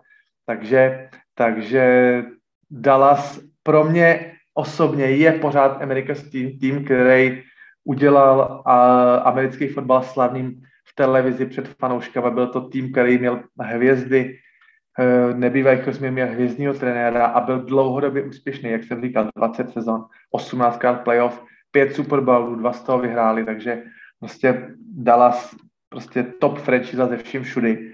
A když se teda vrátím k tomu, eh, co ty si na, na předeslal, že v roce 89, myslím, že to bylo v lednu, koupil eh, Jerry Jones, tenkrát tak trošičku skomírající a malinko i zadlužený tým Dallasu, tak to byla vlastně takový zase krok k té obrodě, a Jerry Jones okamžitě začal přestavbu, protože Jerry Jones byl businessman z Arkansasu a, a businessman, který zvykle někam nalil peníze, tak hned si z toho úspěch. A uh, Jerry Jones měl to štěstí, že vlastně tu přestavbu začal tím způsobem, že veškerý kroky, který udělal během dvou sezon, tak všechny mu vlastně vyšly. On udělal nepopulární krok s tím, že po těch 29 nebo 30 sezónách propustil Toma Landryho Prostě naprosto totální ikonu, jako kdyby prostě teď prodali Patriots a, a někdo by okamžitě první věci, že by prostě propustil Bela Beličika a, a vzal si tam vlastně svého kamaráda, Jimmyho Johnsona, to byl kamarád Jerryho Jonese, jeho spoluhráč z vysoké školy fotbalu, takže prostě lidi psali eh, na zdi stadionu Rest in Peace Cowboys, prostě tohle je konec, konec naší franšízy. A Eh, Dallasu se kromě tohoto angažma, tohle legendárního trenéra, který mimochodem taky vystupuje v televizi na, na, na Foxu a je taky vtipný, stejně jako Terry Bradshaw, mám Jimmyho Johnsona strašně rád.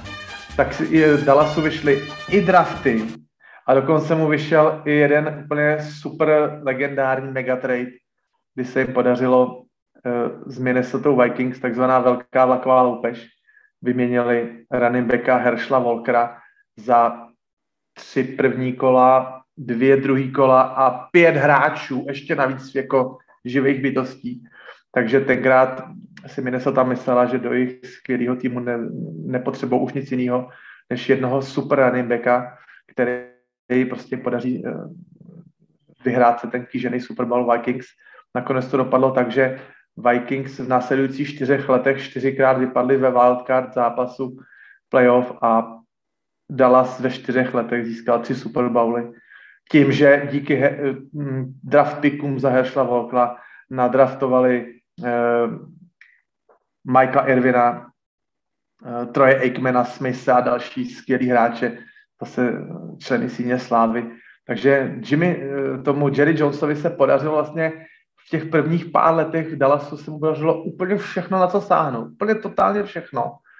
A vlastně jako kdyby si to vybral na těch dalších 30 let, takový to, jak se říká, nováčkovský štěstí, tak eh, vybral si to na další 30 let, protože do dnešního dne se to Dallasu hm, předhazuje, že od toho uh, roku 95, od toho třetího Super Bowlu, prostě už uh, se jim nepodařilo vůbec nic a ten tým skomírá a hledají trenéra a hledají quarterbacka a, a už to prostě není ono, ale ale myslím si, že tahle ta skvělá doba toho začátku těch 90. let, kdy Emmitt Smith se stal no, je to, je to, je to možno podobné, Prepač, prepač, som ti skočil ano, do reči. Ano, pohode, pohode, povidej. Je to možno podobné prekliatie ako ten spomínaný Joe Nemeth, ale aspoň Možná Dallas, Dallas z toho vytlačil uh, tri, tri Super Bowly.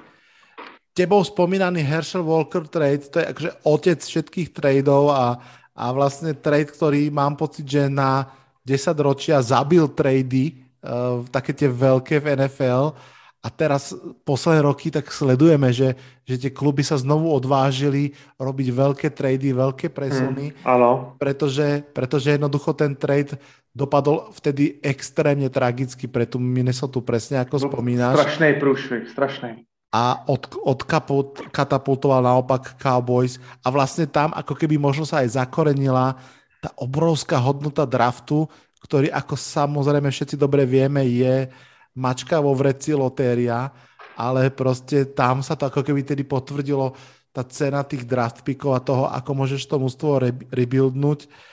Um, Honza, podľa mňa sa už nestíneme dostať k mnohým veciam, ktoré sme ešte chceli porozprávať, ale možno je to priestor na fanúšikov, aby sa nám ozvali, aby, aby povedali, že čo by ešte chceli počuť, lebo aj o tomto trade by sme vedeli veľmi veľa rozprávať.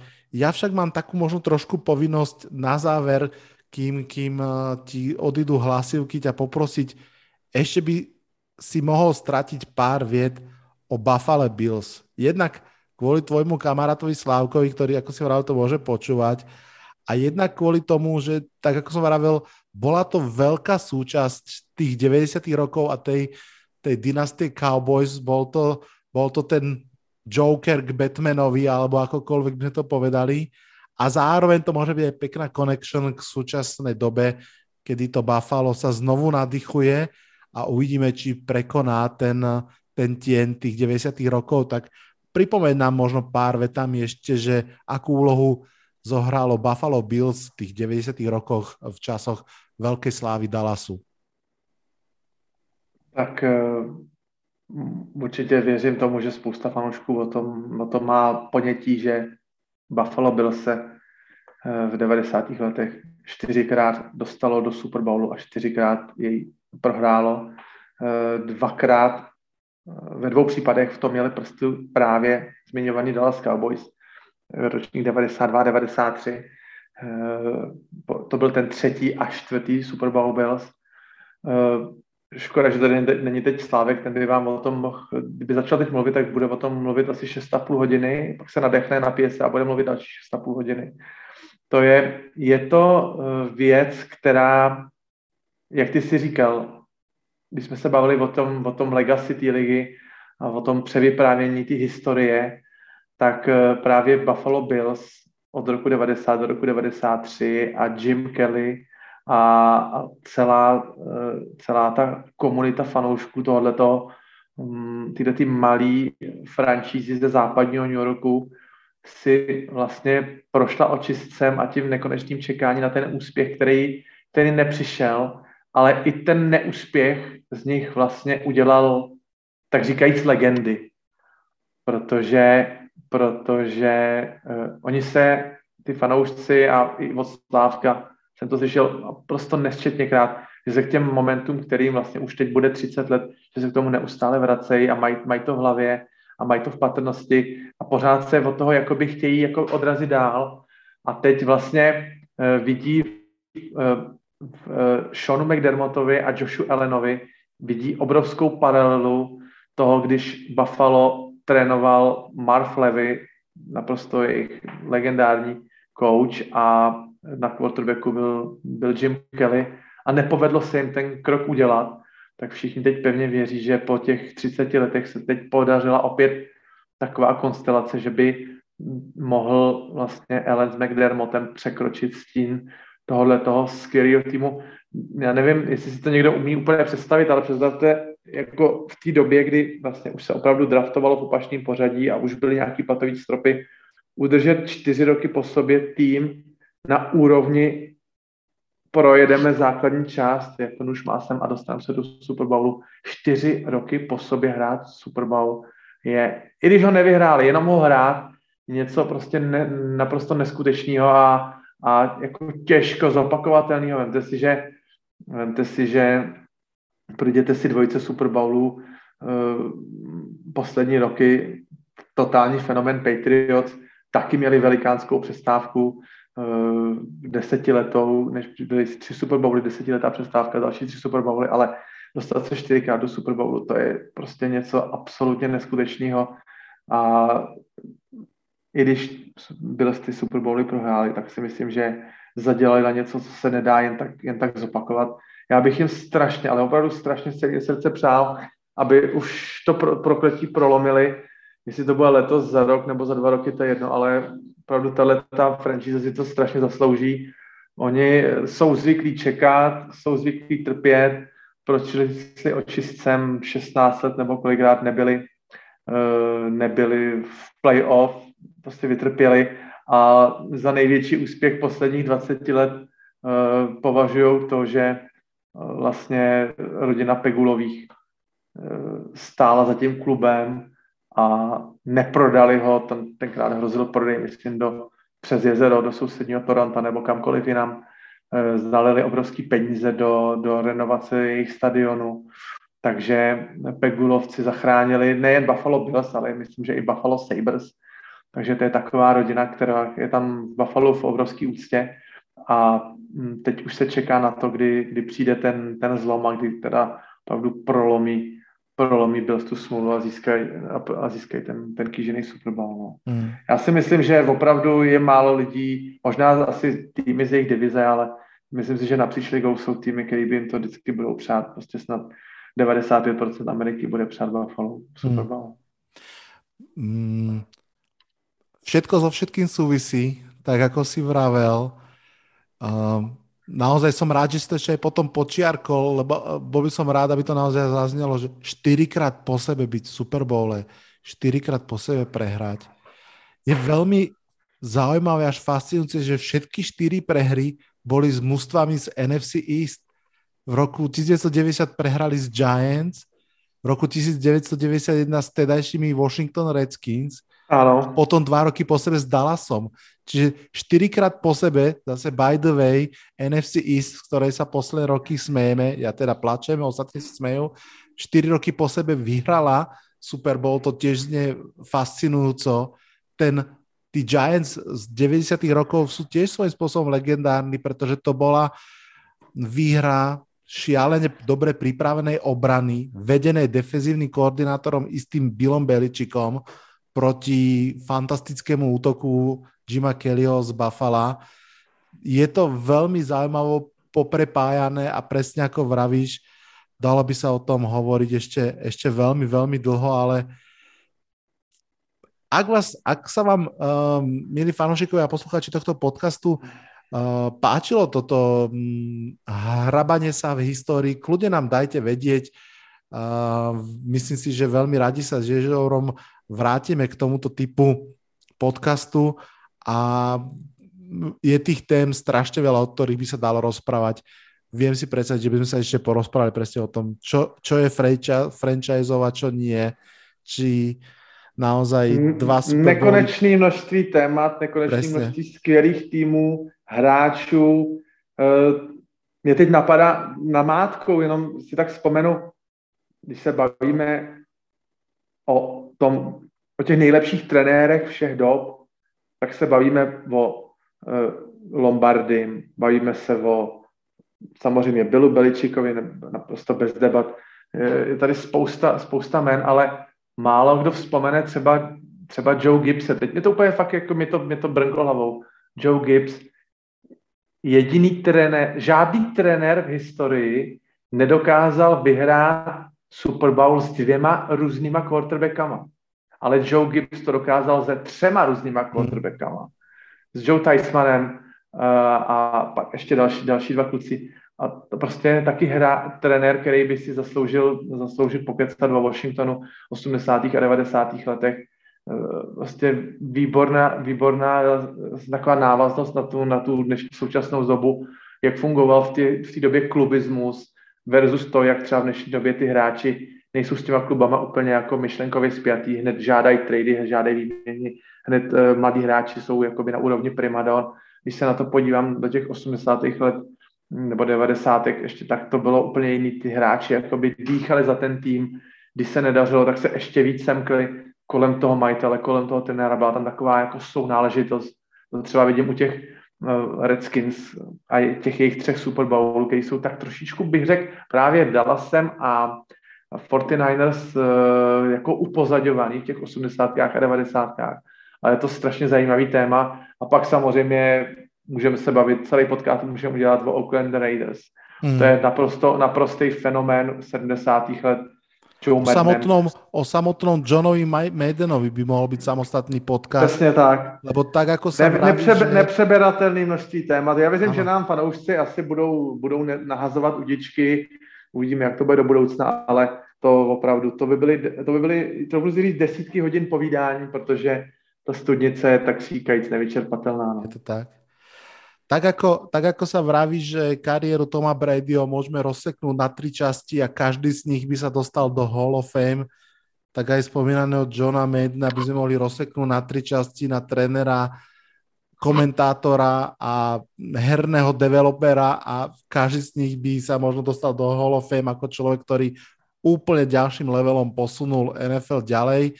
Honza, ja ti veľmi pekne ďakujem za dnešný večer. Verím, že sme tiež nejakým levelom posunuli tento podcast ďalej a urobili takýto historický diel.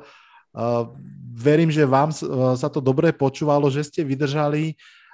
S Honzom sa budeme počuť čoskoro opäť v jednom z najbližších podcastov spolu aj s Lubom a Basom sa zase všetci štyria stretneme a tak ako pred rokom aj tento rok si prejdeme úplne celú ligu od jedného mústva po, po, od prvého po posledné a povieme vám, ako to vidíme, čo sa bude diať od septembra ďalej. Honza, veľmi pekne ti ďakujem za, za dnešok a za všetko to skvělé porozprávanie. Já ti, Vlado, děkuji, že si využil toho mýho nápadu, že to schválil, že bychom si mohli udělat takový malinko drobátko, lehký výlet do historie a projít jenom pár těch nejzajímavějších věcí a, a doufám, že, jak jsi říkal, že, že, že jsme nenudili, že, že i ten pohled zpátky, že se díváme na to, co víme, co se stalo a jak to dopadlo, že může být zajímavý uh, ve srovnání s tím, že budeme za 14 dní dávat ty nepřesné předpovědi na sezónu 22, tak uh, snad i ten výlet do té minulosti je nějaký takový přínosný, zajímavý. Hmm. Myslím si, že pre dnešok je to už naozaj všetko. V mene Žorovu aj v mene mojom sa odhlasujem z dnešného podcastu. Počujeme sa čoskoro. NFL už naozaj klope na dvere. Je to tu. Dočkali sme sa. Zatiaľ však čaute, čaute.